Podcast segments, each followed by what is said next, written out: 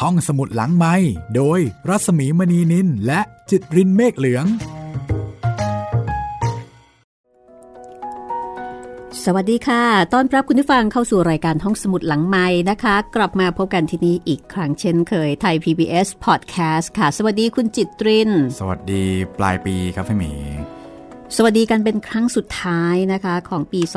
2563 หรือว่า 2020 ใช่แล้วครั้งสุดท้ายจริง ครั้งสุดท้ายแต่ว่าไม่ท้ายสุดนะคะ ๆ ครับ เพราะว่าเดี๋ยววันพรุ่งนี้อีกไม่กี่ชั่วโมงนะคะ พรุ่งนี้เราก็จะสวัสดีครั้งแรกของปี 2564 แล้วก็จะมีความพิเศษด้วย ใช่แล้ว จริงๆแล้วนะคะ ความพิเศษหรือว่ารายการพิเศษเนี่ยจะมีตั้งแต่วันนี้ ใช่ เอ่อวันนี้นะคะ เราจะพักเรื่องของฮิงาชิโนะเคโงะเอาไว้สักวันหนึ่ง ก็ให้เขาหยุดกันบ้างนะคะ ครับ ให้คุณยูกาว่า ครับคุณสนังอี คุณซานางิได้พักร้อนบ้างในช่วงปีใหม่นะคะ ครับ แล้วเราเนี่ยลองมาคุยกันเกี่ยวกับภาพรวมของห้องสมุดหลังใหม่ในปีนี้ 2563 ว่าที่ผ่านมาเนี่ยเราได้นำเสนอได้อ่านได้เล่า เรื่องราวในแนวไหนอย่างไร และที่สำคัญนะคะ เราได้เล่ามาทั้งหมดเนี่ยกี่เรื่อง อืม กี่เรื่องนะคะไม่ได้หมายถึงกี่เล่ม เพราะถ้าเกิดว่าเป็นเล่มเนี่ยบางเรื่องก็อาจจะมีมากกว่าหนึ่งเล่ม ครับ เดี๋ยววันนี้เราจะลองมาคุยกันภาพรวมเหมือนกับว่าจะมาชวนสำรวจเอ่อเที่ยวไปในห้องสมุดหลังใหม่นะคะ ครับ ลองมาสำรวจห้องสมุดแห่งนี้ดูค่ะ ภาพรวมปีนี้ของห้องสมุดหลังไม้นะครับ ทั้งหมดเราอ่านไป 13 เรื่องครับพี่ ตั้งแต่เดือนมกราคมจนกระทั่งถึงวันนี้ ใช่ครับ 13 เรื่อง 13 เรื่อง ก็เฉลี่ยแล้วนะคะ ก็อาจจะประมาณเรื่องละหนึ่งเรื่องละหนึ่งเดือน โดยประมาณ โดยประมาณนะคะ ครับ แต่ว่าในความเป็นจริงบางเรื่องก็อาจจะยาว ใช่ บางเรื่องก็อาจจะสั้นกว่า บางเรื่องเรื่องเดียวเนี่ยโอ้โห อาจจะนานแบบ เป็น2อสเดือน ใช่ เพราะฉะนั้น 13 นะคะ คือตัวเลขของปีนี้ค่ะ ครับ แต่จริง ๆ แล้วปีนี้เราก็ไม่ได้มีเรื่องที่มันยาวแบบ ยาว เป็น มาก ซีรีส์ เป็นมหากาบก็ไม่ค่อยมีนะ ใช่ครับพี่ ก็จะมียาวที่สุดนะครับ ก็เป็นจดหมายเหตุโกษาปานไปฝรั่งเศส 39 ตอน อันนี้ถือว่ายาวที่สุดแล้ว ใช่ครับ โอ้แต่จริง ๆ นะคะ สถิติที่ยาวที่สุดที่ห้องสมุดหลังใหม่เคยทำมาเนี่ยถึงร้อยกว่าตอน ครับ ตอนนั้นเล่า 8 เทพอสูรมังกรฟ้า ค่ะ อันนั้นน่าจะยาวที่สุดนะคะ ยาวมาก ๆ ครับ ประ พี่ มาณพี่จำไม่ได้นะคะว่าร้อยเท่าไหร่ รู้แต่ว่าร้อยกว่ากว่าอันนั้นน่ะยาวมากเลยค่ะ คือเล่ากันจนแบบว่าอินไปกับตัวละครนะคะ ไปกับต้วนอี้ ไปกับเฉียวฟงโอ้อินมาก ๆ เลยนะคะ กว่าจะจบได้ แล้วก็สนุกมาก ๆ ค่ะเอ่อเกี่ยวกับเรื่องนี้นะคะ นอกเรื่องนิดนึงสำหรับแปดเทพอสูรมังกรฟ้าเนี่ย ครับ ตอนนี้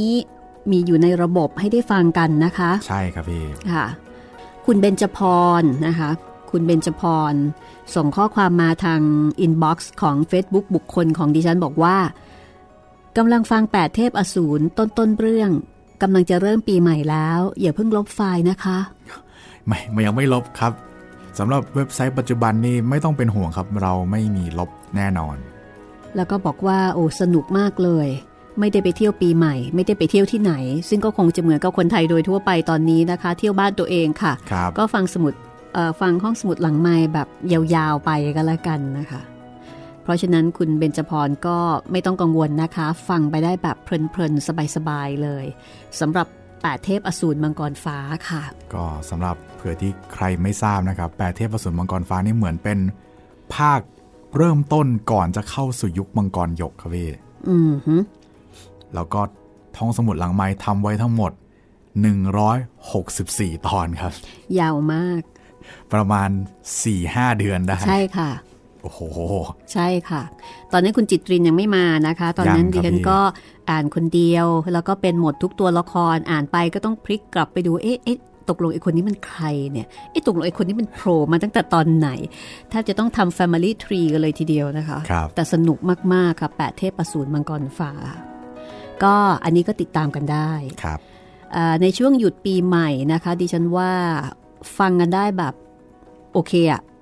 เอาอยู่ เอาอยู่ เรื่องเดียวเนี่ยเอาอยู่เลย โหเรื่องเดียวนี้4ี่ห้าวันคงไม่จบครับ อันนี้เราเรานอกเรื่องไปนิดหนึ่งนะคะ คือ ครับ แปดเทพอสูรมังกรฟ้าเนี่ยเล่าไว้นานแล้ว ใช่ ทีนี้กลับมาที่ผลงานในปีนี้ 2563 ปี 2020 คุณจิตรินสรุปมาบอกว่าเราเล่าไปทั้งหมด 13 เรื่อง 13 เรื่องครับ ลองไล่เรียงดีไหมคะ ดีเลยครับพี่ ค่ะ เปิดปีมาเนี่ย เราตอนนั้นอยู่ในมหากาบไซอิ๋วครับ อืมฮึ ก็คือเป็นรอยเชื่อมระหว่างปี 2562 กับปี 63 ก็คือเล่าไซอิ๋วต่อเนื่องกันมา ไซอิ๋วเนี่ยเรามี 2 เล่ม มี 2 เล่ม มีทั้งหมด 98 ตอน ถือว่ายาวพอสมควรนะคะ ครับ เอ่อจริงๆแล้วมีมีสองเล่ม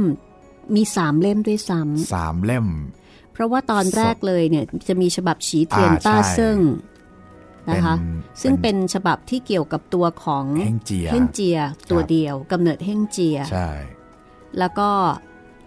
เราก็ได้เชิญผู้แปลนะคะ ซึ่ง ครับ ก็เป็นหนุ่มอายุไม่เยอะเลย อายุไล่ๆ คุณ กับ ทร ผ ง ม พ มั้ ล ง เป็นคนที่เก่งภาษาจีนนะคะ แล้ว ครับ ก็เขียนแปลเอ่อโดยสำนวนที่เรียบง่าย อ่านง่ายนะคะ ครับ หลังจากนั้นเราก็มาต่อค่ะ จากฉบับฉีเทียนต้าเซิงก็มาต่อที่ไซอิ๋ว ไซอิ๋วใน ซึ่ง ติ่น ในติ่นซึ่งซึ่งเป็นเอ่อเป็นเอ่อคนในสมัยประมาณ รู้สึกว่าจะเป็นช่วงรัชกาลที่ 5 หรือว่ารัชกาลที่ 7 นี่แหละค่ะ ราวๆ นั้นครับพี่ ประมาณนั้นนะคะคือหลายสิบปีมาแล้ว เพราะฉะนั้นสำนวนโวหารเนี่ยเอ่อบางส่วนก็เป็นสำนวนเก่านะคะ ในขณะที่เล่าเราก็จะมีการปรับเพื่อให้ฟังง่ายเข้าใจง่าย สามารถที่จะเข้าใจเรื่องราวได้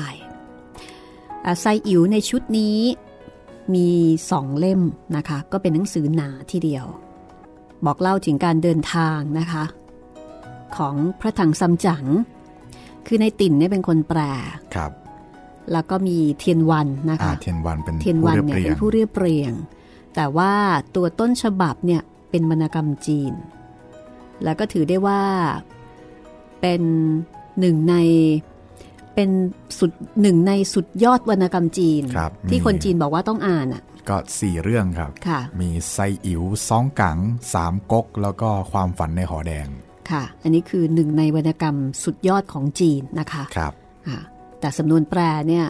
สำนวนภาษาอาจจะเก่าไปนิดนึง เพราะว่านู่นละค่ะ สมัยนู้นเลย ใช่ นะคะ ก็ถ้าใครเคยอ่านแบบสามก๊กฉบับพญาพระคลังหนนี่ก็ ประมาณประมาณ ใ นั้น กล้ๆกันเลย ค่ะ แล้วก็นอกจากสำนวนแล้วคำศัพท์บางคำเราก็อาจจะไม่คุ้นเคย อ่าใช่ครับพี่ อย่างคำว่าวาสนา ในนั้นจะใช้คำว่านิสัย ใช่ อย่างเช่น เขามีนิสัยมาทางนี้ เพราะมีนิสัยจึงได้พบกัน เราก็เอ๊ะมีนิสัยทำไมถึงได้พบกันอ๋อเพราะวาสนาจึงได้พบกัน ใช่ เราก็อ่านไปก็ต้องมีการปรับเพื่อที่จะให้คุณผู้ฟังเนี่ยไม่งง นอกจากคุณผู้ฟังแล้วพวกเราก็ยังงงกันเองด้วยครับพี่ โอ้เรื่องนี้ทำงานยากพอสมควรนะคะ ครับ ต้องมีการค้นคว้า ต้องมีการเปิด Google กันเป็นระยะระยะเลยทีเดียว แล้วก็มีปัญหาเรื่องชื่อมาก คุณจิตรินจะมีปัญหาเรื่องชื่อ ใช่ครับ เพราะว่าวรรณยุกต์เยอะ วรรณยุกต์แบบโอ้โห ถ้าเจอไม้จัตวานี่เริ่มละ เยอะมาก ครับ นะคะ แล้วก็ชื่อก็เรียกยากด้วย แต่ก็สนุกมากนะคะ ครับ สำหรับเรื่องไซอิว เป็นเรื่องที่ต้องใช้เสียงแบบหลากหลายมาก อันนี้หลายคนก็ชอบเสียงตือโป้ยกาย ใช่ครับ เสียงแบบเติมป้อยไก่ อ่าตือโป้ยกาย เฮงเจีย เฮงเจีย สัวเจ๋ง สวนเจ๋งแล้วก็พัดถัง ค่ะพระถังซัมจั๋งนะคะอันนี่คือไซอิ๋ว ครับ ซึ่งถ้าเกิดว่าใครที่ยังไม่ได้ฟังเนี่ยแนะนำเพราะว่านี่คือหนึ่งในสี่สุดยอดวรรณกรรมจีน ใช่แล้ว ก็ถ้าไม่อยากฟัง 8 เทพอสูรฟังไซอิ๋วก็ได้ครับ 98 ตอน อืมเกือบเกือบครึ่ง ครับ อันนี้ก็น่าจะเอาอยู่เหมือนกัน เอาอยู่ครับ หยุดยาวนี่จบแน่นอน จากนั้นค่ะ จากไซอิ๋วมาเรื่องไหนคะ จบจากไซอิ๋วแล้วเราไปกันที่จดหมายเหตุโกษาปานไปฝรั่งเศสครับ โอ้ เรื่องนี้ก็สนุกมากๆนะคะ ใช่ครับพี่ เราก็เปลี่ยนบรรยากาศเลยค่ะ จากจีนพาไปนู่นเลยนะคะ ไปฝรั่งเศส พาไปฝรั่งเศสเลยกับมงเซียเดอวีเซ มองเซียเดวีเซ ซึ่งเป็นนักเขียนสมัยก่อน ครับ นะคะ แล้วก็เขียนเรื่องนี้โอ้โหสนุกสนานมากทำให้เราเหมือนกับเราได้ติดตามเกาะชายจงกระเบน ใช่ ของเอ่อโกซาปาน เรียกว่า ไป เป็น ฝรั่งเศสด้วย เป็นครั้งแรกที่ผมอ่านจดหมายเหตุเลยก็ว่าได้ครับพี่ปกติไม่เคย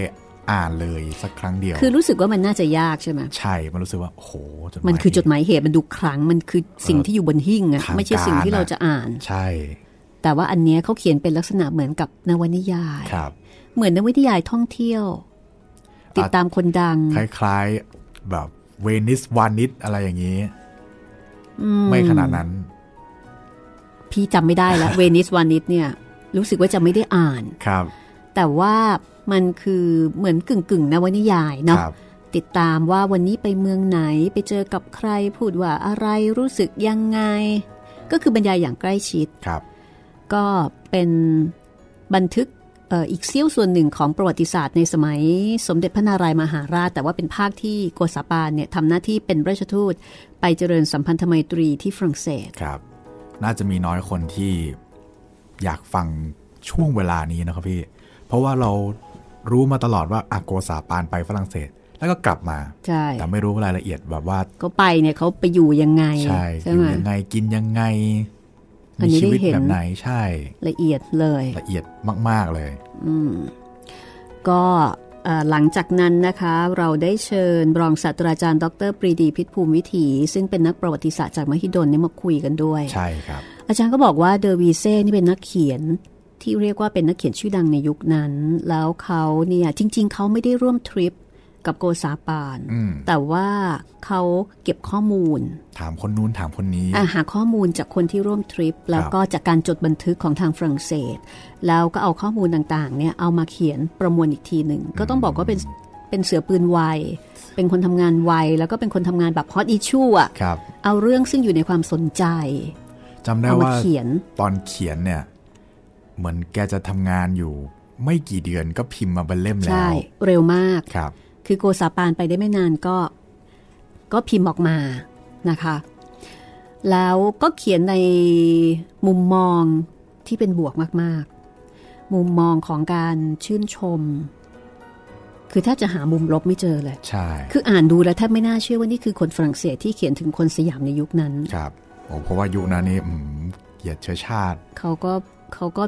เออเขาก็ยิงทะนงในชาติของตัวเองเนาะ ใช่ครับ แล้วก็คนทางตะวันออกก็จะดูว่าเป็นคนที่ไม่ได้มีความเจริญอะไรเท่าไหร่ ดูดิบเถื่อน ดูดิบเถื่อน แต่ปรากฏว่าในเรื่องนี้เดวิเซ่เองเนี่ยดูจะมีความทึ่ง แล้วก็จะดูจะมีความเลื่อมใส ในความสามารถในความฉลาดของโกซาปาน ใช่ คือชื่นชมตลอดเลยโกซาปานทำอะไรก็ถูกไปหมดดีไปหมด แล้วก็จะพูดจะจาอะไรก็โอ้โหชื่นชมสมนัตก็เป็นอีกเล่มหนึ่งนะคะ ซึ่งวันนั้นอาจารย์ปรีดีก็บอกว่าเอ่อ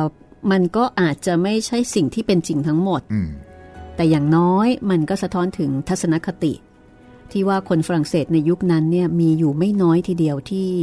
ตกอยู่ในกระแสโกซาปานฟีเวอร์ ครับ คือชื่อชอบมาก ใช่ ผมจำได้ว่าช่วงนั้นที่เราเลือกกันเล่มนี้มานี่เพราะว่าที่ฝรั่งเศสมีการทำรูปปั้นของโกซาปาน ใช่ ไหม ค่ะ พี่ เอ่อไปติดตั้งที่ถนนสยาม ครับ หัวมุมเป็นถนนสายไม่ยาวมากนักกันนะคะ ซึ่งเป็นถนนที่อยู่ที่เมืองท่าเมืองเมืองบราส ครับ ถ้าพี่จำไม่ผิดเมืองบาส คือเป็นเมืองที่โกซาปานเนี่ยไปขึ้นฝั่งที่นั่น นั่งเรือมาจากสยามไปขึ้นฝั่งที่เมืองบาส ครับ จำได้ไหมและจากเมืองบาสเนี่ยก็เดินทางเข้าไปที่ปารีสอีกทีหนึ่ง เพราะฉะนั้นก็จะมีสถานที่มีจุดที่เป็น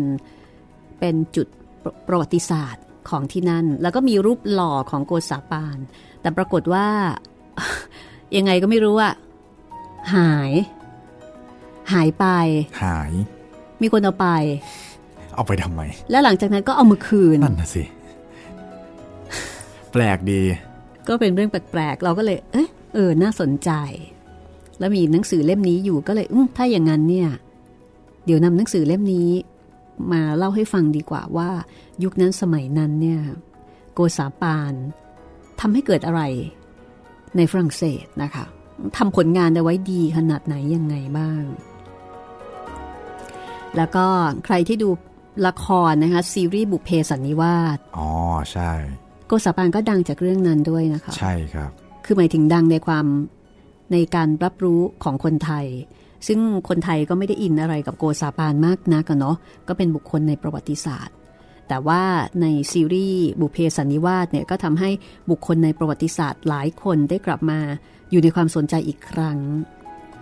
รวมไปถึงโกษาปานด้วย คือพอเล่าถึงซีรีส์นี้เราก็จะเชื่อมโยงไปถึงตัวละครตัวโน้นตัวนี้ก็จะพอพอจะมองเห็นภาพนะคะ อ่ะก็สามารถที่จะมาฟังได้ เรื่องนี้สนุกมากนะคะ ฟังแล้วก็ได้ความรู้ด้วย สนุกครับ แล้วก็มีให้ฟังทุกช่องทางรวมทั้ง YouTube ด้วยนะครับ อ๋อ ใช่เพราะว่าคุณจิตตินเอาไปลงไว้แล้ว ใช่ไซอิวก็มีนะครับใน YouTube ค่ะ คือเรื่องเนี้ยมันเหมือนกับเราได้เที่ยวอะ่ะ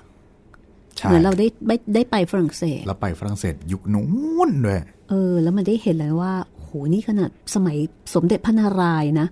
เอ่อกี่ปีมาแล้วล่ะ ประมาณสัก 200-300 ปีอะ่ะ น่าจะถึง โอ้แต่บ้านเมืองของเขาอะ่ะ เท่าที่ฟังฟังดูมันเหมือนกับปัจจุบันเลย ครับ มีมหาวิทยาลัย มีโรงแรม มีอะไรต่ออะไร โบสถ์มีวิหาร คล้ายๆเลย ใช่ นะคะ ลองฟังดูค่ะ เหมือนเหมือนกับไปเที่ยวฝรั่งเศส ครับ ขึ้นทำแมชชีนไป แล้วก็ช่วงนั้นตอนเราเล่าโกษาปานไปสักพักหนึ่ง ช่วงปลายปลายๆแล้วครับพี่ก็ ค่ะ โควิดระบาดครับพี่ เออ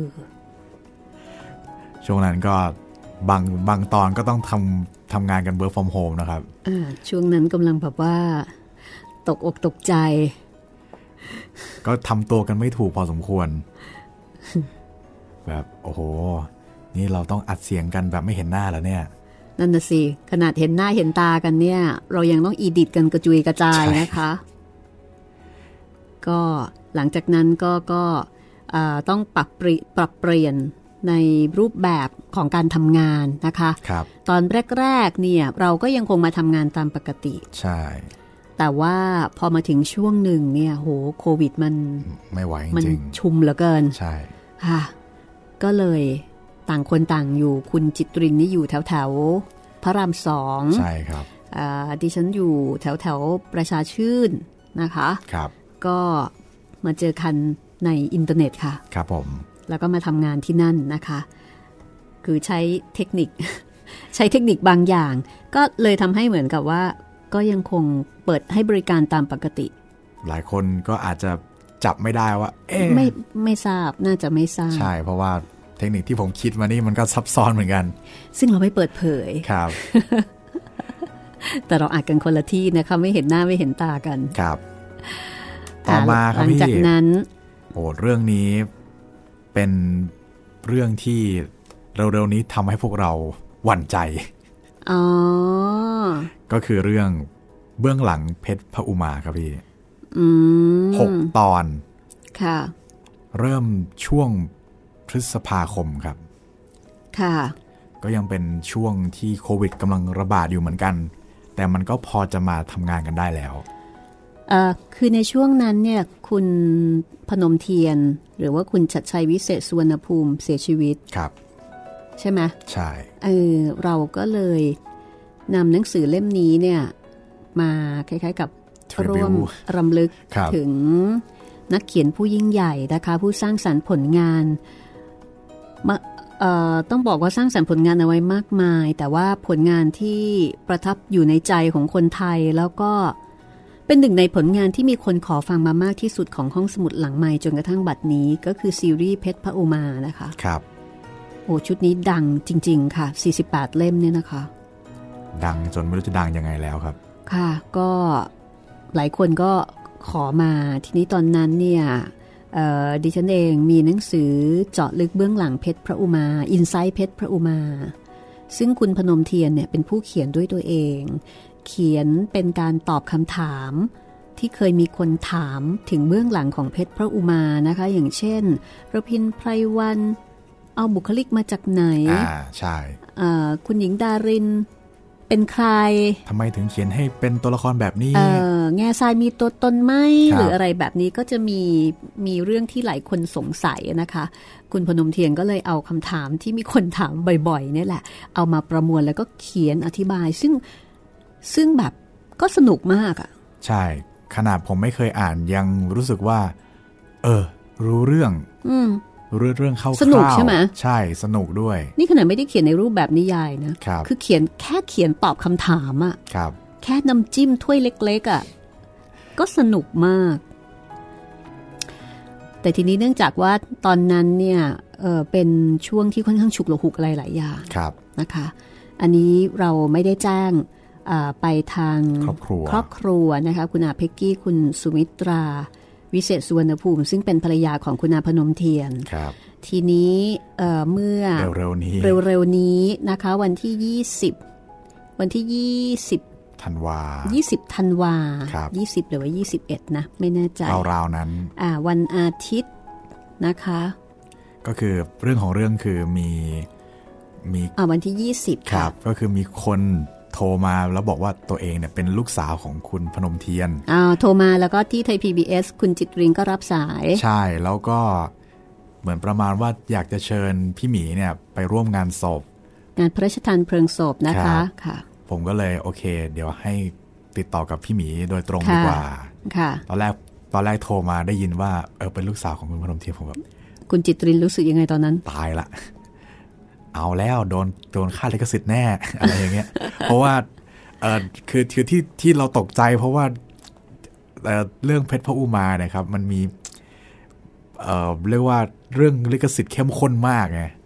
ก็มีคนละเมิดเนาะ ใช่ค เอ รับ อแต่เราเราไม่เคยเอามาอ่าน ครับ ค่ะ แต่เล่มเนี้ยเป็นเล่มเล็กๆ ใช่ อ่า แต่ถึงกระนั้นก็ตามผมก็หวั่นใจอยู่ เอ๊ะยังไงเนี่ย แต่ก็โอเค จะเชิญไปร่วมงานศพ แล้วทีนี้ตอนไปร่วมงานศพเป็นยังไงบ้างครับพี่ เอ่อเป็นพิธีพระราชทานเพลิงศพของคุณพนมเทียน ซึ่งท่านเป็นศิลปินแห่งชาติ คุณชัดชัยวิเศษสุวรรณภูมินะคะ ครับ ที่วัดธาตุทองเออวันอาทิตย์ที่ 20 ธันวาคมที่ผ่านมา ซึ่งจริงๆก่อนหน้านั้นเนี่ย ทางครอบครัวก็ได้เก็บเก็บร่างเอาไว้ น่าจะก็หลายเดือนอยู่ คือช่วงที่คุณพนมเทียนเสียชีวิตเนี่ย ก็เป็นช่วงโควิด โอ้ กำลัพงอดี โอ้โหกำลังแบบดุเดือดพอดีเลยนะ ครั คะ บ แล้วก็เอ่อมาทำพิธีในช่วงนี้ อันนี้เข้าใจว่าทางครอบครัวก็คงเลือกช่วงที่คิดว่า โอเคอะพ้นแล้วอะทุกคนก็สามารถที่จะมาร่วมงาน มาร่วมส่งคุณอาพนมเทียนได้ แต่ปรากฏว่า เป็นการเริ่มต้นการประบาดช่วงใหม่พอดิบพอดีเลย ครับ แต่ถึงกระนั้นนะคะดิฉันเองมีโอกาสได้ไปร่วมเอ่อร่วมงานนี้ ซึ่งก็ต้องขอขอบคุณพี่นุษนะคะ คุณละอองดาวิเศษสุวรรณภูมินะคะ ลูกสาวของคุณอาที่โทรมาแล้วก็ชวนให้ไปร่วมงาน งานก็ยิ่งใหญ่มากนะคุณจิตริน ครับ คือถึงแม้ว่าตอนนั้นเนี่ยโควิดมาละรอบใหม่เนี่ย แล้วก็ชุกชุม ชุกชุมและมันชุมเร็วมาก มันกระจายเร็วมาก แต่คนก็ยังคงไปกันเยอะมากค่ะ ในงานก็มีการแจกหน้ากาก คือแจกแมสแจกทุกคน ให้ทุกคนใส่หน้ากากแบบ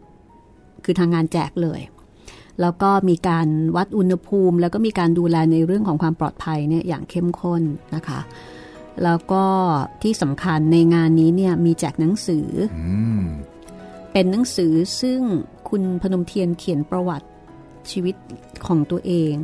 แล้วก็มีข้อเขียนของเพื่อนๆ ครอบครัว แล้วก็นักเขียนที่เขียนถึงคุณพนมเทียน ครับ เป็นหนังสือปกแข็งนะคะ หน้าปกเนี่ยเป็นรูปคุณพนมเทียนสมัยหนุ่มๆ แล้วก็เป็นหนังสือปกแข็งที่หุ้มด้วยผ้าคือแบบเลอค่ามากๆอะ่ะซึ่งหลายคนก็อยากจะได้หนังสือเล่มนี้ คือปกติคุณจิตรินทราบใช่ไหมคะว่าเอ่อหนังสืองานศพเนี่ยหลายเล่มจะเป็นหนังสือที่มีมีคุณค่าและมีค่า ครับ ที่คนเขาจะเก็บสะสม และบางเล่มนี่ราคาสูงมาก เคยได้ยินครับพี่ จริงหายากด้วย และมีคนที่เขาเล่นเรื่องนี้โดยเฉพาะเลยนะ คือ คือ สะสมหนังสืองานศพ อืม เพราะหนังสือนี้เนี่ยไม่สามารถที่จะหาซื้อได้ตาม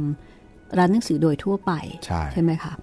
แล้วก็หนังสือเล่มเนี้ยค่ะ ของคุณอาพนมเทียนเนี่ยลูกชาย ของคุณอาพนมเทียน ซึ่งก็เป็นนักเขียนเหมือนคุณพ่อ ครับ ก็เป็นคนทำขึ้นทำสวยประณีตมากนะคะ คนเยอะแล้วก็ตอนที่อยู่ในงานเนี่ยค่ะ ก็มีศิลปินนะคะ มาร่วมร้องเพลงรำลึกถึงคุณาพนมเทียน เช่นมีคุณจ้าจ๋าพิมพริมละตามาร้องเพลงนะคะ จุราติจุลาตรีคูณ ซึ่งก็เป็นอีกหนึ่งในผลงานของคุณพนมเทียน ไม่ไม่แน่ใจว่าคุณจิตรินเคยได้ดูหรือเปล่า เป็นภาพยนตร์ค่ะ จุราตีคูณ อ่าจุฬาตรีคูณแต่ว่าเก่ามากมากมากมากมากเลยนะคะเอ่อเคยเป็นภาพยนตร์แล้วก็ เคยเป็นละครเวที มีคนนำไปสร้างเป็นละครเวทีด้วย แล้วก็มีคุณจี๊ดสุนทรสุจริตฉันท์มาร้องเพลงที่วาทวิน ซึ่งเป็นผลงานการแต่งของคุณอาเองนะคะ แต่งเพลงนี้ คุณจี๊ดสุนทรสุจริตฉันท์เนี่ยเป็นนักร้องนำวง Royal Sprite นะคะ อ๋อ โอ้โห ซึ่งแบบ เก่ามาก เก่ามาก คือเขาดังตอนที่ เออตอนนั้นพี่อยู่ประมาณประถมมัธยมอะนะคะ แล้วคุณจีนนี่ก็ดังมากๆ แต่ปรากฏว่าเมื่อวันที่ 20 ธันวาคม เจอคุณจีดสุนทรเนี่ยเขายังเหมือนเดิมเลยอะ คือหน้าตาเหมือนเดิมเลยเหรอพี่ คือหน้าตาก็อาจจะมีความ อ่าเหี่ยว สูงวัย ย่น ก็เป็น ครับ ไปตามวัยเนาะ แต่ว่าถ้าดูโดยรวมๆอะเขายังเหมือนเดิม คือไม่อ้วน นึกออกไหมคนที่แบบทุกอย่างยังเหมือนเหมือนเดิมอะเพียงแต่ว่าก็โอเค มีความอาวุโสเพิ่มขึ้น อันนี้น่าแปลกใจมากนะคะ คือคือรักษารูปร่างรักษาหุ่นได้ดีมาก อ๋อรอยัลสปายก็คือเจงกิสขานป่ะครับพี่ ๆ ใช่ อืมจำได้ละ นั่นแหละค่ะ คุณจีดสุนทรสุจริตชันก็มาร้องเพลงที่วาทวิน คุณวสุแสงสิงแก้ว คุณจิปรอดอ อ่า จิบรอดอ อ่าคุณจิปรอดอนี่ก็ยังคงเหมือนเดิมอีกเช่นกันนะคะ แสงสิงแก้วนี่นามสกุลคุณคุณ เป็นนามสกุลดังค่ะ ครับ ก็คุณจิ๊บก็มาเป็นพิธีกรของงานนะคะ แล้วก็ในงานนั้นสมเด็จพระกนิษฐาธิราชเจ้าพระองค์ก็เสด็จมานะคะ ในงานด้วย ก็เป็นงานที่ยิ่งใหญ่สมเกียรติของนักเขียนผู้ยิ่งใหญ่แล้วก็ของศิลปินแห่งชาตินะคะเอ่อคนที่ไปร่วมงานเนี่ยค่ะ ก็จะได้รับเป็นการ์ดเหมือนกับนามบัตรนะคะ ครับ เขียนว่าพนมเทียน ผู้ที่แจกก็บอกว่าให้เอาการ์ดเนี้เก็บเอาไว้ แล้วก็หลังจากเลิกงานแล้วเนี่ยให้เอาการ์ดนี้นะคะ เอาไปรับหนังสือ คือไม่ได้เอาหนังสือมาแจกให้เพราะหนังสือเล่มใหญ่มาก ก็หลังจากที่เลิกงานแล้วก็เอาการ์ดนี้เนี่ยเอาไปรับหนังสือก็โอ้เดี๋ยว ถ้าเกิดว่าคุณผู้ฟังสนใจนะคะ อาจจะขออนุญาตทางคุณอาเปกกี้ ซึ่งเป็นภรรยาของคุณพนมเทียนนะคะ ขอนำเอาข้อเขียนในหนังสืองานศพนะคะ ของคุณอาหนังสือที่ระลึกนะคะ เอามาเล่าให้ฟังกัน ครับ ซึ่งเป็นประวัติชีวิตของนักเขียนดังพนมเทียน คุณชัดชัยวิเศษสุวรรณภูมินะคะ ตอนนี้เรายังไปไม่ถึงไหนเลยนะเนี่ย ตอนนี้เราเพิ่งผ่านไป 3 เรื่องเองครับพี่ เมากระจาย ใช่แล้ว ถ้างั้นเดี๋ยวเราพักกันสักครู่หนึ่งนะคะ ครับ เดี๋ยวช่วงหน้ากลับมาพูดคุยกันต่อนะคะ กับการมองย้อนกลับไปในห้องสมุดหลังใหม่นะคะ ปีนี้ค่ะ 2020-2563 ค่ะ ห้องสมุดหลังไม้โดยรัสมีมณีนินและจิตรินเมฆเหลือง กลับเข้ามาในช่วงที่ 2 นะคะ ของห้องสมุดหลังใหม่ค่ะกับวันสุดท้ายปลายปี 2563 กับการมองย้อนอดีตนะคะของปีนี้ค่ะ ปีนี้เราก็เพิ่งผ่านมา 3 เรื่องเองนะครับพี่ จากช่วงแรก ค่ะ แต่ว่าเรื่องที่เราให้เวลาเยอะนิดนึงเมื่อสักครู่นี้นะคะอินไซ e ์เพชรพระอุมาเนี่ยโห แค่น้ำจิ้มถ้วยเล็กๆ แต่ปรากฏว่าเรตติ้ง กระชูด กระฉูดทีเดียวนะคะ มีหลายคนชื่นชอบแล้วก็บอกว่า โอ้สนุกมากเลยแหมพูดราวกับว่าเราเนี่ยเล่าเพชรพระอุมาจริง ๆ อย่างนั้นแหละ ใช่ทั้งๆที่ก็ไม่ได้มีอะไรมากม าย โอเค ต่อมาครับพี่ หลังจากเบื้องหลังเพชรพระอุมาจบไป เราก็โยกย้ายกันไปที่จอร์เจียครับ คืนวันอันแสนงาม ใช่ครับ คืนวันอันแสนงาม ย่า อิลิโกอิราเรียน และผม ชื่อยาวมาก ค่ะ ตอนแรกผมนึกว่า เฮ้ย อันนี้เป็นคำโปรยหรือเปล่า อ๋อ ไม่ใช่ นี่ เป็น ชื่อหนัชื่อ งสือ เป็นภาคขยายของชื่อหนังสือ ครับ หนังสือเล่มนี้นะคะ เป็นของนักเขียนชื่อดังชาวจอร์เจีย ครับ โนดาดุมบาเช่ Dumbache นะคะ อืม จอร์เจียเนี่ย เป็นประเทศ ครับ แต่ว่าแต่ก่อนเขาเป็นเหมือนกับเป็นรัฐเป็นส่วนหนึ่งของรัสเซีย ครับหนึ่งในสหภาพโซเวียต ค่ะ แต่เขาก็มีภาษาของเขาเอง ครับ และหลังจากนั้นเขาก็แยกตัวออกมาแล้วก็เป็นประเทศเป็นประเทศที่สวยงาม คือถ้าเกิดไม่มีโควิดเนี่ยพี่อาจจะได้ไป อ่าใช่ แม่ผมก็เกือบจะได้ไปครับ สวยมาก สวยมากแล้วก็ยังมีความเป็นธรรมชาติ ครับ ก็เราก็นำเรื่องนี้มาเล่าให้ฟังนะคะ เป็นวรรณกรรมเยาวชน ครับ เป็นนวนิยายที่พูดถึงความสัมพันธ์ที่น่ารัก เป็นหนึ่งเรื่องที่ผมชอบที่สุดในปีนี้ มีทั้งหมด 14 ตอนบวกกับตอนสัมภาษณ์พิเศษอีกหนึ่งตอน คุณจิตรินชอบเรื่องนี้เพราะอะไรชอบตรงไหนอะ ผมชอบความถ้าพูดแบบวัยรุ่นวัยรุ่นก็ชอบความชิวของเนื้อเรื่องครับพี่ อืมฮึ เอ่อเนื้อเรื่อง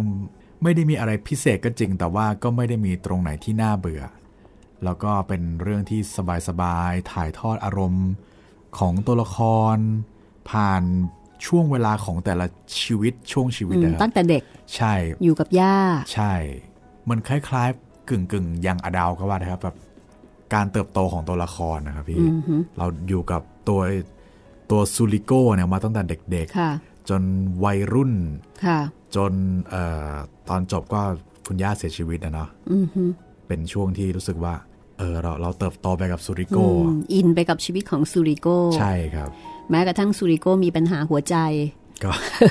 มีสาวสองคนเอ๊ะตกลงซูริโก้จะยังไง นี่จะเลือกใครก็ลุ้นตามไปด้วย แล้วก็ชอบความน่ารักของลุง สองลุง สองลุง ลุงอิเลอิลาเรียน กับลุงอิลิโก้ กับอิลิโก้ ซึ่งจอมอัมแล้วก็จอมแกล้ง จอมแกล้งกันแรงด้วย อ่าเล่นกันแรงทีเดียวแต่ก็รักกันนะ ครั คะ บ มันทำให้เห็นเอ่อสภาพสังคมของจอร์เจีย ซึ่งใช้คือคือตอนนั้นเนี่ยตอนที่เล่าเรื่องนี้เนี่ยยังเป็นยังเป็นสหภาพโซเวียตรัสเซีย ครับ เพราะฉะนั้นสภาพสังคมในตอนนั้นคือสภาพสังคมของคอมมิวนิสต์ อ่าใช่ มีระบบนารวม นารวม อ่า คือระบบอะไรต่างๆ เนี่ยมันยังคือการเมืองการปกครองแบบคอมมิวนิสต์ ครับ แล้วมันก็จะมีคำอะไรแปลก ใช่ ๆ เออ อันนี้ถ้าเกิดว่าใครอยากรู้นะคะว่า ในยุคนั้นชนบทของรัสเซียเนี่ยเขาอยู่กันยังไง ไม่ได้อุดมสมบูรณ์เลยนะ ครับ เนี่ยลองไปฟังเรื่องนี้นะคะ ลองไปฟังดูครับ 14 ตอนบวก 1 ตอนสัมภาษณ์พิเศษครับ เรื่องนี้เป็นเรื่องที่น่ารักค่ะ ครับ ฟังแล้วมีความสุข บอกได้แค่นี้นะคะ ฟังแล้วมีความสุขจริง แล้วก็ต่อมาครับ จากคืนวันอันแสนงาม เราก็กลับมาที่ไทยอีกรอบหนึ่งครับพี่ ค่ะ ไปสืบสวนสอบสวนกัน ๆ นิทานทองอิน นิทานทองอินคบ โอ้เรื่องนี้ก็ได้รับความนิยมมาก เรื่องนี้นะคะต้องขอบคุณเออขอบคุณ คุณนาสิริวั คุณ ล นัสสิริวันคัมมิงนะคะ ครับ ซึ่งเป็นผู้ฟังซึ่งอยู่ในสหรัฐอเมริกา ครับ แล้วก็ต้องบอกว่าเอ่อคุณน้าเนี่ยเป็นแฟนรายการที่เหนียวแน่น แล้วก็เหมือนกับเป็นที่ปรึกษาของรายการไปด้วย ยิ่งโดยเฉพาะช่วงโควิดนี่ เหนียวแน่นเป็นพิเศษ ค่ะคุณน้าเป็นคนไทยที่ไปอยู่ที่อเมริกานะคะไปใช้ชีวิตอยู่ที่นั่น แล้วก็เป็นนักอ่าน คุณน้าก็มักจะแนะนำหนังสือเล่มนั้นเล่มนี้มา แล้วก็แนะนำหนังสือเล่มนี้มาด้วยคือนิทานทองอิน แล้วก็ประจวบกับที่ว่าก็มีหลาย ๆ คนที่เคยขอนิทานทองอินเข้ามาเหมือนกัน และตอนนั้นเนี่ยเราไม่รู้จัก ครับ เราก็เอ๊ะ นิทานทองอิน อันนี้ก็เป็นเรื่องที่แปลกมากนะคะว่าเอ่อปกติ งานพระราชนิพนธ์ของล้นเกล้ารัชกาลที่หกเนี่ยเราต้องรู้จัก อ่าใช่ คืออย่างน้อไม่ยๆเนี่ย พลาด ไม่น่าพลาดเราต้องต้องเคยเรียน ต้องเคยได้ยินอ่ะ คืครับอเราต้องเรียนอ่ะ มัทนะพาทาเวนิสวานิสอะไรอย่างงี้ใช่ไหม ใช่ครับพี่ ไม่เคยอ่านก็ต้องเคยได้ยิน ใช่ แต่ปรากฏว่านิทานทองอินเนี่ย อืม หลุดไปจากความทรงจำได้อย่างไรก็ไม่รู้แล้วก็ทั้งสองคนเลยสองรุ่นเลยอะ อยู่นอกสระบบเลย เออคุณจิตรินรุ่นนี้ พี่นี่ก็รุ่นแบบก็ 30 กี่ปีล่ะ 20-30 ปี ใช่ประมาณนั้น 30 ปีประมาณนั้นนะคะ ถ้าโดยรุ่นการศึกษาเนี่ย แต่ก็ปรากฏว่าก็งงด้วยกันทั้งคู่ ก็ต้องมีการไปค้นกันว่าเอ๊ะตกลงเรื่องไหนยังไง ใช่ ก็หนังสือเนี่ยไม่มีแต่ว่าไปเจอไฟล์ ไปเจอไฟล์ ในอินเทอร์เน็ต ใช่ครับ ก็เลยเอามาเล่าให้ฟังกันเอ่อเป็นงานที่ได้รับอิทธิพลนะคะ ได้อินสปายมาจาก น่าจะเป็นเชอร์ล็อกโฮม เชอร์ล็อก นะค โฮ รับพี่ มส์แต่ว่าเป็นเชอร์ล็อกโฮมส์แบบไทย ครับ ๆ เป็นนายทองอินแทนเชอร์ล็อกโฮมส์แล้วก็เป็นนายวัดแทน วัดสัน ดสัน เนื้อเรื่องบริบทก็เป็นแบบสังคมไทย ปรุงรส เปลี่ยนจากนมเนยก็มาใส่ปลาร้าน้ำปลา จิ้มน้ำพริกเอา อ่าก็อร่อยแบบไทย ๆ แล้วที่สำคัญนะเออรัชกาลที่ 6 ท่านทรงเขียนเรื่องที่กระชับ อืมใช่ เดินเรื่องเร็วแล้วก็สนุก จบค่อนข้างในในในตอน จบในตอนแล้วก็ลำดับเรื่องเนี่ยปุ๊บปุ๊บปุ๊บปุ๊บแบบโอ้ตอนเล่านี่ง่ายเลยอะ ครับ ทำงานง่ายมากนะคะ แล้วปรากฏว่าเรื่องนี้ก็ได้รับความนิยม น่าจะเป็นเรื่องแรกที่เป็นแนวสืบสวนนะพี่ แบบ ค่ะ จริงจังเลย ใช่ ก็เลยแบบ โอ้คน คนชอบ คนอยากฟังสืบสวนอยู่แล้ว อืม พอมาฟังนิทานทองเองก็เลย โอ้โห ยอดดีครับ และหลายคนก็ไม่ทราบนะว่ารัชกาลที่ 6 เนี่ย ท่านทรงมีผลงานที่อยู่ในแนวนี้ อ่าใช่ แนวสืบสวนสอบสวน ครับ แล้วก็เรื่องนี้นี่ก็อาจจะเรียกได้ว่าเป็นเป็นเล่มแรก เป็นเรียกก็เป็นการบุกเบิกของวงการรหัรสหัส รหัสนิยาย อืม เดี๋ยวนะ รหัสคดี ครับ อ่าก็คือในแนวสืบสวนสอบสวนของไทย จากนิทานทองอินนิทานทองอินมีกี่ตอนนะ นิ คะ ทานทองอิน 14 ตอนครับพี่ 14 ตอนนะคะ ก็ลองไปฟังกันดูครับ มีทุกช่องทางเหมือนกัน สนุกค่ะ อันนี้รับรองยืนยัน ครับ พอจบจากนิทานทองอิน เหมือนเราจะมีความรีเลทกับเชอร์ล็อกโฮมส์ครับพี่ ค่ะ เราเลยกลับไปที่ฝั่งฝรั่ง ไปอยู่กับเทพนิยายกริมส์ ย้อนอดีตนิดหนึ่งนะคะ เทพนิยายกริมของสองพี่น้องตระกูลกริม ครับ ซึ่งเป็นผู้รวบรวมเอ่อจากนิทานพื้นบ้านจากเรื่องเล่า เทพนิยายกริมก็เหมือนกับว่าจะเป็นนิทานสำหรับเด็ก เหมือนเหมือนว่า มันควรจะเป็นเช่นนั้น ใช่ครับ แต่ในความเป็นจริงนะคะอืมมันก็จะมีบางส่วนที่มีความโหด อืม ก็ด้วยความที่เป็นนิยายพื้นบ้านอะเนาะพี่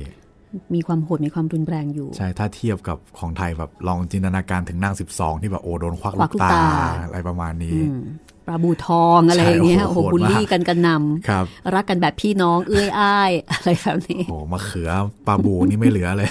คือนิทานสะท้อนชีวิต ครับ แล้วเขาก็เล่าแบบเป็นชีวิตของคนแต่ก่อนเนาะ ใช่ แล้วก็บวกจินตนาการเข้าไป ซึ่งสำหรับคนยุคนี้มันก็คือถ้าแบ่งเรทมันก็คือเรื่องที่มีความรุนแรง แต่มันก็คือนิทาน ใช่ครับ ในรูปแบบของนิทาน แต่ก็ไม่ต้องกลัวนะคะ เราพยายามที่จะ หลีกเลี่ยงความรุนแรง ใช่ค่ะ เราพยายามที่จะตัดทอนบางส่วนที่จะไม่ให้เสียแกนแกนสำคัญของเรื่อง ครับ หรือว่าอรรถรสของเรื่องเพื่อที่ว่าเด็กๆเนี่ยสามารถจะได้ฟังด้วยได้ เพราะบางตอนมันโหดจริง ๆ ครับ โอ้โหเราอ่านเองยังแบบว่าโหนี่แบบ โหนี่นิยาย เล่ ฆานต กัน กรรมหแรรืองเปล่า มากเลยเนี่ย ถึงขั้นเลือกตกยางออกกันแบบ เอออุ้ยบางเรื่องนี้เลือดกระจายเลยนะ ใช่ครับ ก็เอาเป็นว่านิทานกริมนะคะ ถ้าเกิดว่าคุณผู้ฟังจะไปอ่านเอง หรือว่าจะให้เด็กๆอ่านเนี่ย จริงๆ พ่อแม่อ่านแล้วก็เล่าให้ลูกฟังก่อนเนี่ย อันนี้จะดี อ่าน พ่อ ไป แม่ ด้วยกัน สแกนก่อน ค่ะ อ่านไปด้วยกันนะคะ ยกเว้นแต่ว่าเขาเป็นเด็กโตแล้ว อ่า นะ แต่ถ้าเป็นเด็กอนุบาลประถมต้นอะไรเงี้ย อ่านด้วยกันน่าจะดี ใช่ครับ ฟังห้องสมุดหลังใหม่ได้เลยค่ะ ฟังได้เลยครับ มีทั้งหมด 19 ตอนครับพี่ ค่ะ ก็ถือว่าเป็นนิทานชั้นดีของโลกนะคะ ใช่ครับ หลายเรื่องก็เป็นระดับตำนาน ใช่แล้ว โด่งดังนะคะ นิยายกริมส์ครับ แล้วก็ต่อมาจากนิยายกริมส์ก็เป็นเทพนิยายแอนเดอร์เซน เทพนิยายแอนเดอร์เซนเอ่อจากทางเทพนิยายกริมนี่จากทางเยอรมัน ใช่ครับ แอนเดอร์เซนนี่ไปโน่นเลยค่ะ เดนมาร์ก ไปเดนมาร์กนะคะเดนมาร์กนี่เขาก็เป็นเมืองแห่งเทพนิยาย ครับ เอ่อแอนเดอร์เซนเนี่ยเป็นเทพนิยายที่คริสเตียนฮันส์คริสเตียนแอนเดอร์เซนนี่เขาเป็นคนเขาเป็นคนเขียน เขียนเอง แล้วก็ฮันส์คริสเตียนแอนเดอร์เซนเนี่ย ชีวิตของเขาอะ่ะก็เป็นเหมือนกับนิยาย เขาเป็นเป็นคนเล่นละครใช่ไหม ใช่ครับ แต่ว่าไม่ประสบความสำ เหมื เร็ อ จ นประมาณว่าอยากเป็นนักแสดง เออแต่ว่าในที่สุดก็ต้องมา เขียน ทางด้านคนเขียนน่ะแล้วก็ ใช่ เป็นกวีด้วย แล้วในยุคนั้นเขาก็ไม่ประสบความสำเร็จจริง ๆ นะครับพี่จนถึงจนจนผลงานเขาเนี่ยมาโด่งดังในหลังจากที่เขาเสียชีวิตไปแล้ว โอ้โห คือบรรดาศิลปินที่มีชีวิตแบบนี้เนี่ยน่าสงสารนะ ครับ คือไอตอนที่ตัวเองอยู่เนี่ยไม่มีโอกาสที่จะได้เสพสุข ลิ้มรสความสำเร็จใช่ป่ะ ใช่ แต่พอหลังจากที่ตัวเองลาจากโลกนี้ไปแล้วเนี่ยผลงานถึงเป็นที่ยอมรับ อันเนี้ยน่าเห็นใจทีเดียวนะคะว่า โหยอุตส่าห์ทำงานแทบตาย แต่ว่าไม่สามารถที่จะเห็นความสำเร็จของตัวเอง เหมือนกับดอกไม้ยังไม่ทันจะบานก็ตายไปซะแล้ว นึกถึงวินเซนต์แวนโกะเลยครับ โอ้อันนั้นเป็นตัวอย่างที่ชัดเจนเกินนะคะ คือ น่าสงสารที่สุด ต้องเสียชีวิตก่อนแล้วผลงานถึงจะโด่งดัง ก็ดังมาก ๆ ด้วย ใช่ครับ ถ้าเขาฟื้นขึ้นมาเขาก็คงไม่เชื่อแล้วค่ะว่า เฮ้ย ตายแล้วนี่งานของฉัน ถึงขนาดนี้เลยเหรือเนี่ย โหรูปชั้นดอกไม้ดอกนี้นี่ สุด ขายกั ยอดเลยใช่ไหม หลายล้านเลย เออก็เทพนิยายแอนเดอร์เซนนะคะ ก็เป็นเทพนิยายที่สนุก มีจินตนาการนะคะ แล้วก็มันมันให้อารมณ์ความรู้สึกแบบ อืม จะบอกว่ายังไงดี ถ้าจะถ้าถ้า มี พู ความ ด เข้มข้น เข้มข้น แต่บางตอนก็ฟุ้งฟุ้งฟุ้งฟุ้ง อ่าก็มีหลากหลายรสชาตินะคะ ก็อย่างเช่นเรื่อง เดี๋ยวนะ พี่มักจะจำสับระหว่างนิทานกริมกับเทพนิยายแอนเดอร์เซนเงือกน้อย เงือกน้อยนี่กริมส์ครับ อ่า พี่ เงือกเออเงือกเงือกน้ อ๋ออย เงือกน้อย ก แอ ริม นเดอร์เซนเงือกน้อยแอนเดอร์เซน ตกลงอันไหน เงือกน้อย ชักจะ แอน ง เดอร์ ง เงือกน้อยแอนเดอร์เซนครับพี่ อ่าแอนเดอร์เซนนะคะ แล้วก็มีอะไรอีกล่ะ อันเนี้ยก็เป็นนิทานที่เป็นที่รู้จักมีชื่อเสียงโด่งดังนะคะ ลูกเป็ดขี้เหร รูปเป็ดขี้เหร่ครับ อ่าของแอนเดอร์เซนอีกเช่นกันนะคะ ครับ ก็จะมีเรื่องดังๆ หลายเรื่อง โอ้เรื่องดังๆที่ตอน Snow White นี่ของใครนะ Snow White Snow White Snow White ของกริมส์ครับ เพราะว่าเป็น Snow White นี่อยู่เยอรมัน อืม แต่ว่าถ้าเป็นเอ่อในปัจจุบันเรารู้จักกันในชื่อ Frozen ก็คือเป็นของแอนเดอร์เซนครับพี่ อืม เจ้าหญิงหิมะ อ๋อ แต่ว่าเนื้อเรื่องนี้ไม่ไม่ได้เกี่ยวกันเลยนะครับ ทางของดิสนีย์กับของต้นฉบับ อันนี้ก็จะเป็นซีรีส์นิทานของ นิ ทา ทาน งฝรั่งนะ ใช่ คะ ครับพี่ เยอรมันกับทางเดนมาร์ก นิทานกริม แล้วก็แอนเดอร์เซนซึ่งก็ถือได้ว่าเป็นยอดนิทานหรือว่ายอดวรรณกรรมของโลกเหมือนกัน อันนี้ก็ขึ้นหิ่งเหมือนกันนะคะ ครับ อันนี้ก็แนะนำค่ะ สนุกค่ะ แนะนำครับทั้งสองเรื่องครับ ทั้งนิยายกริมส์กับเทพนิยายแอนเดอร์เซนมีให้ ค่ะ ฟังทุกช่องทาง นิยายเทพนิยายกริมส์ก็มี 19 ตอนครับ ค่ะ เทพนิยายแอนเดอร์เซนมี 16 ตอนครับพี่ ค่ะสองเรื่องนี้โอ้ ผ่านปีใหม่ไปแบบสบาย ๆ เลยค่ะ ใช่แล้ว แต่พูดถึงเทพนิยายแอนเดอร์เซนนี้ผมผมจะติดเรื่องสำนวน การเขียนของคุณแอนเดอร์เซนนิดหนึ่ง มันจะมีบางตอนที่เราอ่านแล้วออกจะงงงๆว่า เอ๊ะ แล้วสรุปมันเป็นยังไงกันแน่ อืม มันจะมีบางตอนที่เหมือนกับว่า เขาสื่อสารกับคนอ่านโดยตรง ใช่ครับ อย่างเช่น ผมจำได้แม่นเลยเรื่องรองเท้านำโชคนะครับ โอ้โห ผมงงว่า เอ๊ะ สรุปว่าเขาจะต้องการจะสื่อสารอะไรยังไง อืม แล้วแบบไอ้สิ่งสิ่งนี้หมายถึงอะไร แล้วไอ้ตรงนี้เนี่ย มันเป็นจุดที่คนเดนมาร์กเก็ตกันเฉยๆหรือเปล่าอะไรอย่างเงี้ยครับพี่ อืม รองเท้านำโชคนี่คืองงเหมือนกัน แต่สำหรับเรื่องอื่นก็ถือว่าเข้าใจได้ครับ ไม่ยากมาก จากเรื่องของวรรณกรรมเยาวชน เรื่องของนิทาน เราไปไหนกันต่อนะ คุณจิตริน เราคราวนี้หักกลับมาที่เอเชียครับพี่ ค่ะ มาที่จีนกันอีกรอบหนึ่ง ค่ะ ช่วงนั้นนี่เหมือนคนจะถามหาความยุติธรรมกันเยอะ อืม เราก็เลยจัดให้ครับพี่ เราก็เลยไปกราบคารวะท่านเป่า ใช่ครับ เป็นชีวิตเปาบุญจิ้นครับ 27 ตอน อันเนี้ยเป็นนวนิยาย เป็นนวนิยายนะครับ นะคะเป็นนวนิยาย แต่ว่ามันก็มีเกร็ดมีเกร็ดมีข้อมูลบางส่วนนะคะ ที่เชื่อมโยงกับชีวิตจริงของปาบุญจิน เพียงแต่ว่าบางส่วน ก็เป็นเหมือนกับเป็นมายาคติ ใช้คำนี้ได้ไหม ครับ ที่ทำให้คนจินตนาการถึงปาบุญจิน แล้วก็ทำให้เกิดตัวตน ความเป็นปาบุญจินอยู่ในโลกของวรรณกรรม อยากให้ไปฟังค่ะ ครับ คือฟังเรื่องเนี้ยแล้วคุณจะรู้นะคะว่าตัวจริงของปาบุญจิ้นเนี่ยเป็นยังไง ตรงไหนที่เป็นจินตนาการ ตรงไหนที่เป็นบุคลิกจริง ๆ ของปาบุญจิ้น อย่างเช่นเรื่องที่สลับหัวนี่คือจินตนาการแน่นอน แล้วก็เรื่องที่มีสัญลักษณ์พระจันทร์เสี้ยว อ่า เอ๊ะทำไมถึงมีสัญลักษณ์พระจันทร์เสี้ยว ครับ เปาบุญจิ้นหน้าตามจริงไหม เปาบุญจิ้นเป็นคนเป็นคนยังไงนะคะ คือในเนื้อเรื่องเนี่ยก็จะเป็นลักษณะของนวนิยายที่มีอิทธิฤทธิปาฏิหาริย์ ครับ แสดงถึงความยุติธรรมของเปาบุญจิ้นตั้งแต่โลกมนุษย์ นรกสวรรค์คือแบบ ใช่ สามโลกเลยนะคะ แต่ว่าในหนังสือเล่มนี้ก็จะมีเอ่อบทความ มีความจริงแทรกอยู่ ใช่บทความจากผู้รู้ที่มาชี้แจงว่า เปาบุญจิ้นจริง ๆ จากการที่มีการค้นคว้าเนี่ยเปาบุญจิ้นเป็นคนที่มีบุคลิก นิสัยใจคอ ด้านดี ด้านเสีย มีจุดดีจุดอ่อนยังไง คือมองในฐานะมนุษย์ จำได้ว่าข้อเสียอย่างหนึ่งของคุณเปาท่านเปาเนี่ย รู้สึกจะเป็นคนตรงเกินไป เป็นคนไม่ค่อยเอาใคร ครับ การที่เป็นคนไม่เอาใครเนี่ยก็มีข้อดี คือทำให้สามารถรักษาความเที่ยงธรรมได้ดี ครับ คนที่แบบคอนเน็ชันเยอะอะจะรักษาความเที่ยงธรรมได้ยาก อืม คนนั้นก็ผีคนนี้ก็น้อง เกรงใจไปหมด ลูบหน้าปะจมูกจัดการอะไรก็ไม่ค่อยได้ ครับ แต่ว่าคนที่ไม่ค่อยเอาใครเนี่ยข้อดีก็คือเวลาที่มีปัญหาทุจริตคอร์รัปชันก็โชะโชะโชะ ฟันเลย ฟันเลยนะคะ เพราะว่าฉันฉันไม่สนใจ ใช่ อันนี้เป็นบุคลิกของปาบุญจิน แต่ในอีกด้านหนึ่งก็ทำให้ปาบุญจินเนี่ยเป็นคนไม่ค่อยน่ารัก อืม ในแง่ความสัมพันธ์ เพราะ ครับ ว่าเขาไม่เอาใครไง มีไม่มีพงไม่มีเพื่อน ไม่อะก็ทำงาน ก็ก็น่าสนใจนะ ครับ ในแง่ชีวิตจริง ซึ่งเอ่อมีอาจารย์ท่านหนึ่งนะคะ อาจารย์ถาวรสิกขโกศล ซึ่งท่านก็เขียนบทความในหนังสือเล่มนี้ อาจารย์ถาวรสิกขโกศลเนี่ยก็เป็นเป็นผู้รู้ในเรื่องของวรรณวรรณกรรมจีน ครับ ท่านเนี่ยตั้งใจที่จะเขียนหนังสือชีวิตจริงเปาบุญจิน ชีวิตจริง ชีวิตจริงเลยคือท่านได้เป็นผู้รู้วรรณกรรมจีน แล้วก็เป็นผู้รู้ในเรื่องของภาษาจีน ท่านสามารถที่จะไปอ่าน Google จีน ไปสืบค้นอะไรต่ออะไรของจีนได้ ท่านก็ค้นคว้าหาข้อมูลนะคะว่า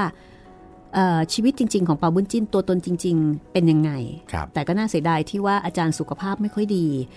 ก็งานนี้ก็เลยยังยังไม่สำเร็จ ล่าสุดที่มีโอกาสได้เจออาจารย์ก็ถามอาจารย์นะคะว่าอาจารย์ขารออ่านอยู่นะคะ ห้องสมุดหลังใหม่เนี่ยรอเลยค่ะ อาจารย์เสร็จเมื่อไหร่นะคะ จะเอามาอ่านเอามาถ่ายทอดทันที อาจารย์ก็บอกโอ้สุขภาพไม่ค่อยดี ก็เลยยังทำงานได้ไม่ไม่เต็มที่เท่าที่คิดเอาไว้ ครับ ก็อันนี้ก็รอนะคะถ้าเกิดต้องมีหนังสือเล่มนี้ออกมาเมื่อไหร่เนี่ยอันเนี้ยสนุกเลยชีวิตจริงเผาบุญจิน ชีวิตจริง ชีวิตจริงเลยอะ เหมือนเราติดเรื่องชีวิตจริงไว้หลายเจ้าเหมือนกันนะครับพี่ ตั้งแต่ประทังซัมจังแล้ว จากเปาบุญจิ้นนะคะ ไปไหนต่อคะ จากบาบุญจินครับ เรากลับมาที่ประเทศไทยครับพี่ ค่ะ เป็นรวมเรื่องสั้นของออุดากร เรื่องนี้นะ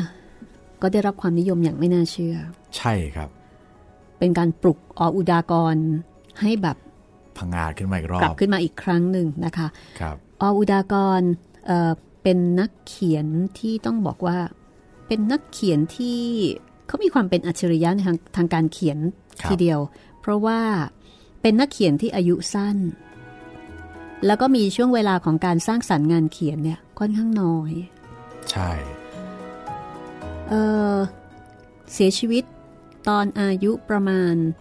26-27 ใช่ครับ แล้วก็มีเวลาทำงานไม่กี่ปี หลังจากเรียนจบ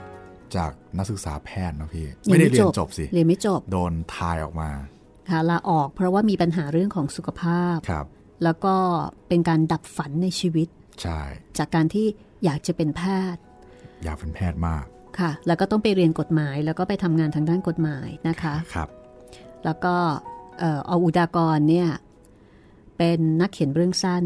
ได้สร้างสารรค์ผลงานเรื่องสั้นเอาไว้ทั้งหมดเนี่ย21 เรื่อง 21 เรื่องครับพี่ ค่ะ เรื่องที่ดังสุดๆเลยนะคะ ก็น่าจะเป็นสัญชาตญาณมืด ตึกกรอส ตึกกรอดด้วย ตึกกรอสเนี่ยคือเหมือนกับเป็นซิกเนเจอร์เลย อ๋อ ข เป็ อง น ออุดากร เรื่องที่ทำให้คนรู้จักเลย รู้จักว่า อ๋อเนี่ยตึกกรอส แต่ว่าเรื่องที่สร้างความฮือฮาสร้างการวิพากษ์วิจารณ์ Talk of the Town ก็คือสัญชาตญาณมืด ครับ อันนี้ถ้าเกิดว่าใครที่ยังไม่ได้อ่านยังไม่ได้ฟังนะคะ พยายาม แนะนำค่ะ พยายามหาฟังหาอ่านให้ได้ แนะนำค่ะ พยายามหลบสปอยกันด้วยนะครับ ใช่ค่ะ คือตอนแรกเนี่ยเอ่อเรามีหนังสือเล่มเล็กของออุดากร อ๋อ ใช่ครับ ซึ่งอันนั้นเนี่ยมันมีไม่กี่เรื่องเป็นรวมเรื่องสั้นตึกกรอส ครับ ทีนี้พอเล่าเล่าๆไปเอ๊ะมีอีกนี่นา มีอีก ก็เลยไปหามาได้หนังสือของ ป้าป๋า ใช่ ของคุณ ครับ จิตรินนะคะ ก็ตอนนั้นแปลกใจเหมือนกันคุยกับพ่อผมเนี่ยแหละครับ ค่ะ แกบอกว่า เอ้ย อ่านออุดากรเหรอ อ่านเล่มนี้ใช่ไหม ไปห ปรา ยิบ กฏว่าคนละเล่ม ปรากฏมาคนละเล่มแล้ว เล่ม แบบ ใหญ่กว่า เออทำไมของป้าใหญ่ จัง ก็อ๋อโอเคเข้าทางเลย ก็เลยได้ครบ ครับ นะคะ แนะนำค่ะสำหรับงานเขียนของออุดากรนะคะ ซึ่งเป็นนักเขียนที่คือเรื่องเนี่ย จะมีข้อมูลของทางการแพทย์ ใช่ เพราะว่าเคยเป็นอดีตนักศึกษาแพทย์ที่ศิริราช ครับ แล้วก็มีแนวคิดทางการเมือง แล้วก็ช่วงสมัยออุดากรเนี่ยเป็นช่วงที่มีการประทะทางความคิดระหว่างเอ่อฝ่ายซ้าย อืมฝ่ายซ้าย กับฝ่ายอนุรักษ์นิยม ครับ นะคะ ก็คือมีแนวคิดเกี่ยวกับเรื่องของสังคมนิยมเนี่ยค่อนข้างค่อนข้างแรง ใช่ แล้วก็สอดแทรกอยู่ในเนื้อหาเนี่ยแทบทุกเรื่อง หลาย ๆ เรื่องนี่ก็ชื่อตรง ๆ เลยครับ อย่างเช่นเรื่อง ข่าว จำ มา ได้ ร์ก ข่าวมาร์สเอ่อ ดินปืนเขามาร์กนันทิยา ใช่ อะไร ครับ ทำนองนี้แหละคือคือมันมีความคล้ายกับในยุคนี้ โดยบังเอิญ โดยบังเอิญ และเป็นช่วงเวลาที่บังเอิญ มีการปะทะกันทางความคิดเหมือน ถูกค กั รั น บ นะคะ แต่อยากจะบอกว่างานเขียนของออุดากรเนี่ยจุดเด่นมาก ๆ เลยนะคะ ในขณะที่เราเล่ากันเนี่ยคือคุณไม่สามารถที่จะคาดเดาตอนจบได้เลย อาจจะเดาได้แต่ไม่ ไม่ มี เคย ทาง ถูก ไม่เคยถูกสักเรื่องเดียว ใช่ สำหรับออุดากรนะคะ แม้ว่าหนังสือของออุดากรเนี่ยจะไม่ใช่แนวรหัสนิยาย หรือว่าสืบสวนสอบสวนลึกลับ ออกไปทางโศกนาฏกรรมมากกว่า แต่เราไม่เคยเดาถูกเลย ใช่ครับ ในขณะที่ของคุณฮิงาชิโนะเนี่ยเรายังเดาถูกซะมากกว่า พอจะถูว่า พอจะถูก พอจะเดา บ้ง ทางได้ ใช่ ไม่พลิกความคาดหมายแต่ของออุดากรนี่แบบ เฮ้ย นี่กินได้ไงอะ่ะทุกเล่มทุกเรื่องเลยนะคะ อันนี้แนะนำจากเรื่องของออุดากรก็มาที่อันนี้พี่จำได้เทพมหาปาระยะ อ่าใช่ เพราะว่าเราติดอยู่กับเรื่องสั้น เรื่องสั้น ก็เทพมหาปาระยะนะคะ ก็เป็นผลงานของนักเขียนที่ดังอีกเหมือนกัน เรื่องที่เป็นซิกเนเจอร์ของเทพมหาปาระยะก็คือจำปูน จำปูนครับพี่ ดังมากนะคะ แล้วก็เทพมหาปรยะเนี่ยเป็นอีกซีกหนึ่ง คือออุดากรที่เป็นซีกของคนที่มีแนวคิดในเชิงสังคมนิยม อ่า เทพมหาปรยะเนี่ยเป็นคนที่ถูกกระทำ ครับ จากฝ่ายจากฝ่ายอ่ายึดอำนาจการปกครอง ครับ ฝ่ายคณะราษฎรอ่าเขาเนี่ยเป็นฝ่ายถูกกระทำคือเป็นอีกด้านหนึ่งที่ถูกรังแกอ่าแต่ผลงานก็ก็ไม่ได้มีเกี่ยวกับเรื่องของการเมืองเท่าไหร่ ใช่ ก็เป็นสภาพวิถีชีวิต ใช่ นะคะทางใต้แล้วก็โดยเฉพาะเรื่องจระเข้ โอ้โหจระเข้นี่ตั้งแต่จำปูนไปถึงดงจระ โอ้ เข้ โหนี่ใครที่ชอบจระเข้กลัวจระเข้เหมือนกับพวกกลัวผี แต่อยากฟังเรื่องผีนี่แนะนำเลยค่ะ แนะนำเลยครับ คือเล่าถึงสภาพของบ้านเมืองทางใต้ในยุคนั้นนะยุคที่ยังมีจระเข้ชุกชุม ใช่ และจระเข้ทางใต้นี่แบบ โอ้ยทำไมมันดุขนาดนี้แสนรู้เหลือเกิน แนะนำค่ะ ครับผม สองสองท่านนี้นะคะ สองท่านค ค่ะ รับ ออุดากรแล้วก็เทพมหาเปาระยะ ออกอุดากรมีทั้งหมด 11 ตอน ค่ะ เออไม่ใช่ 11 ตอน 21 ตอน บวกกับ 1 ตอนพิเศษครับ ค่ะ แล้วก็เทพมหาปริยะมี 9 ตอนครับพี่ มี 9 ตอน ใช่ สั้นๆนะคะ ครับ จากนั้นค่ะมาที่ อันนี้มาที่ซีรีส์ออสครับ ค่ะ พ่อมดมหัศจรรย์แห่งออส แล้วก็ โด โด โร โร ธี ธีกับออส กับอ มา อสมา แห่งออส แห่งออสนะคะ สองเรื่องตีคู่กันมาเลย แต่ว่าจริงๆแล้วเนี่ยชุดนี้มีอีก มีอีกหลายเล่ม มี เลย อีกหลายเล่ม แต่มันได้อันตรธานไปแล้ว เพราะว่าสำนักพิมพ์ก็ไม่อยู่แล้ว ครับ สำนักพิมพ์ไม่มีแล้วนะคะ เราเนี่ยกำลังพยายามตามหา เอา แล้ว ให้ ก็ ครบ มีคุณผู้ฟังแนะนำ ครับ ว่าคงต้องไปหาในห้องสมุด คิดว่าเดี๋ยวต่อไปถ้าคุณผู้ฟังสนใจและรีเควสเข้ามานะคะ เดี๋ยวจะไปตามหาออสมาให้ ครับ เราจะทำให้มันครบให้ได้ อ่าเดี๋ยวเอามาเติมให้ เพราะหาหาอ่านยากด้วยนะ ใช่ครับพี่ ค่ะ ก็มี 2 ซีรีส์ครับ ตอนละ 9 ตอน ค่ะ ก็ทั้งหมดก็ 18 ตอนพอดี อันนี้เด็กๆฟังได้เลย เพราะว่าเป็นเทพนิยายยุคใหม่ โอ้โห ฟังได้แน่นอนครับ คนเขียนเนี่ยเขาบอกเลยว่าเขาตัดไอ้พวกอะไรที่เป็นความรุนแรงของเทพนิยายยุคเดิมเนี่ย ทิ้ง ออก ไป หมด หมด เลย ใช่ ค่ะ แล้วก็หลังจากที่เราผจญภัยกับออสไปนานพอสมควร แต่ก็ยังยังอยู่ที่อเมริกาครับพี่ ค่ะ ก็เป็นเรื่องของ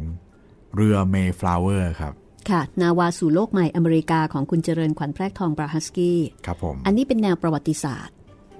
เป็นครั้งแรกของพวกเราเหมือนกันที่อ่านหนัง ถ่าย สือ ทอด แบบ ที่ไม่ใช่น นี้ วนิยาย ใช่ ก็ลองฟังดูนะคะ ครับ ค่ะ 11 ตอนครับ เหมือนกับได้ฟังประวัติศาสตร์ของสหรัฐอเมริกา ใช่ แบบ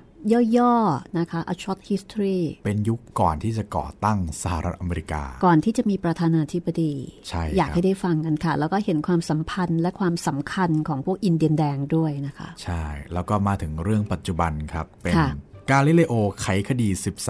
ฮิงาชิโนะ 13 เคโงะกับเรื่องที่เรื่องแรกที่พี่หมีออกเสียงตัวละครไม่ ไม่ ค่ ค่ อ อย ย ถู ถู ก ก คือปกตินี่ต้องคอยเตือนคุณจิตริน ใช่ครับ แต่ว่าเรื่องเนี้ยคุณจิตรินต้องคอยเตือน สลับกัน ไอ้สละเอะสละอิสละโอเนี่ยชื่อคนเขียนนี่ปัจจุบันยังจำไม่ค่อยได้เลยนะคะ ต้องดูโพยตลอด ก็ยังไม่จบนะคะ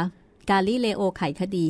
13 เป็นเล่มแรกของสำนักพิมพ์ไดฟูกุลิชได้ความรู้ในเรื่องของฟิสิกส์ ใช่ เอออันเนี้ยดีงามดีงามมาก แล้วก็สำหรับวันพรุ่งนี้จะมีรายการพิเศษ มีรายการพิเศษครับ พวกเราจะเจอกันเช้าหน่อย ค่ะ แล้วก็เจอกันทั้งวันครับพี่ ยินดีด้วยค่ะ คุณจะเจอเจอพวกเราทั้งวันขับกล่อมกันทั้งวันเลยพรุ่งนี้นำเสนอเรื่องอะไรคะ พรุ่งนี้เนื่องจากเป็น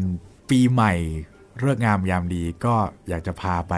สู่ดินแดนใหม่ เราก็เลยจัดเป็น Mayflower นาวาสู่ดินแดนใหม่อเมริกา นาวาสู่โลกใหม่ นา อเม วา ริ สู่ กา โลกใหม่ นะคะ ครับ ประวัติศาสตร์อเมริกา ซึ่งตอนนี้เป็นประเทศที่มีผู้ติดเชื้ออันดับหนึ่ง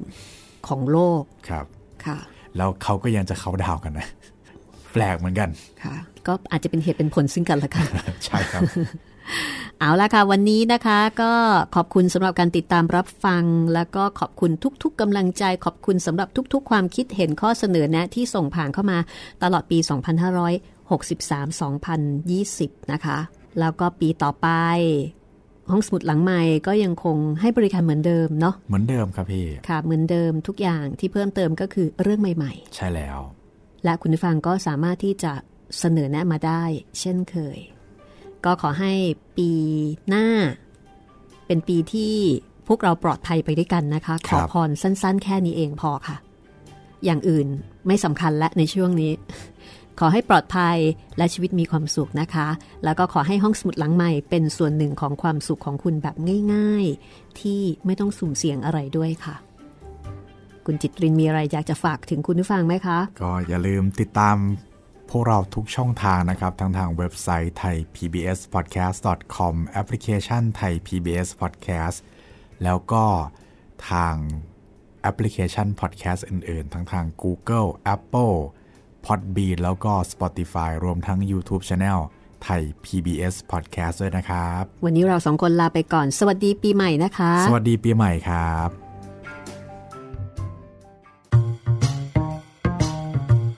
ห้องสมุดหลังไม้โดยรัสมีมณีนินและจิตรินเมฆเหลือง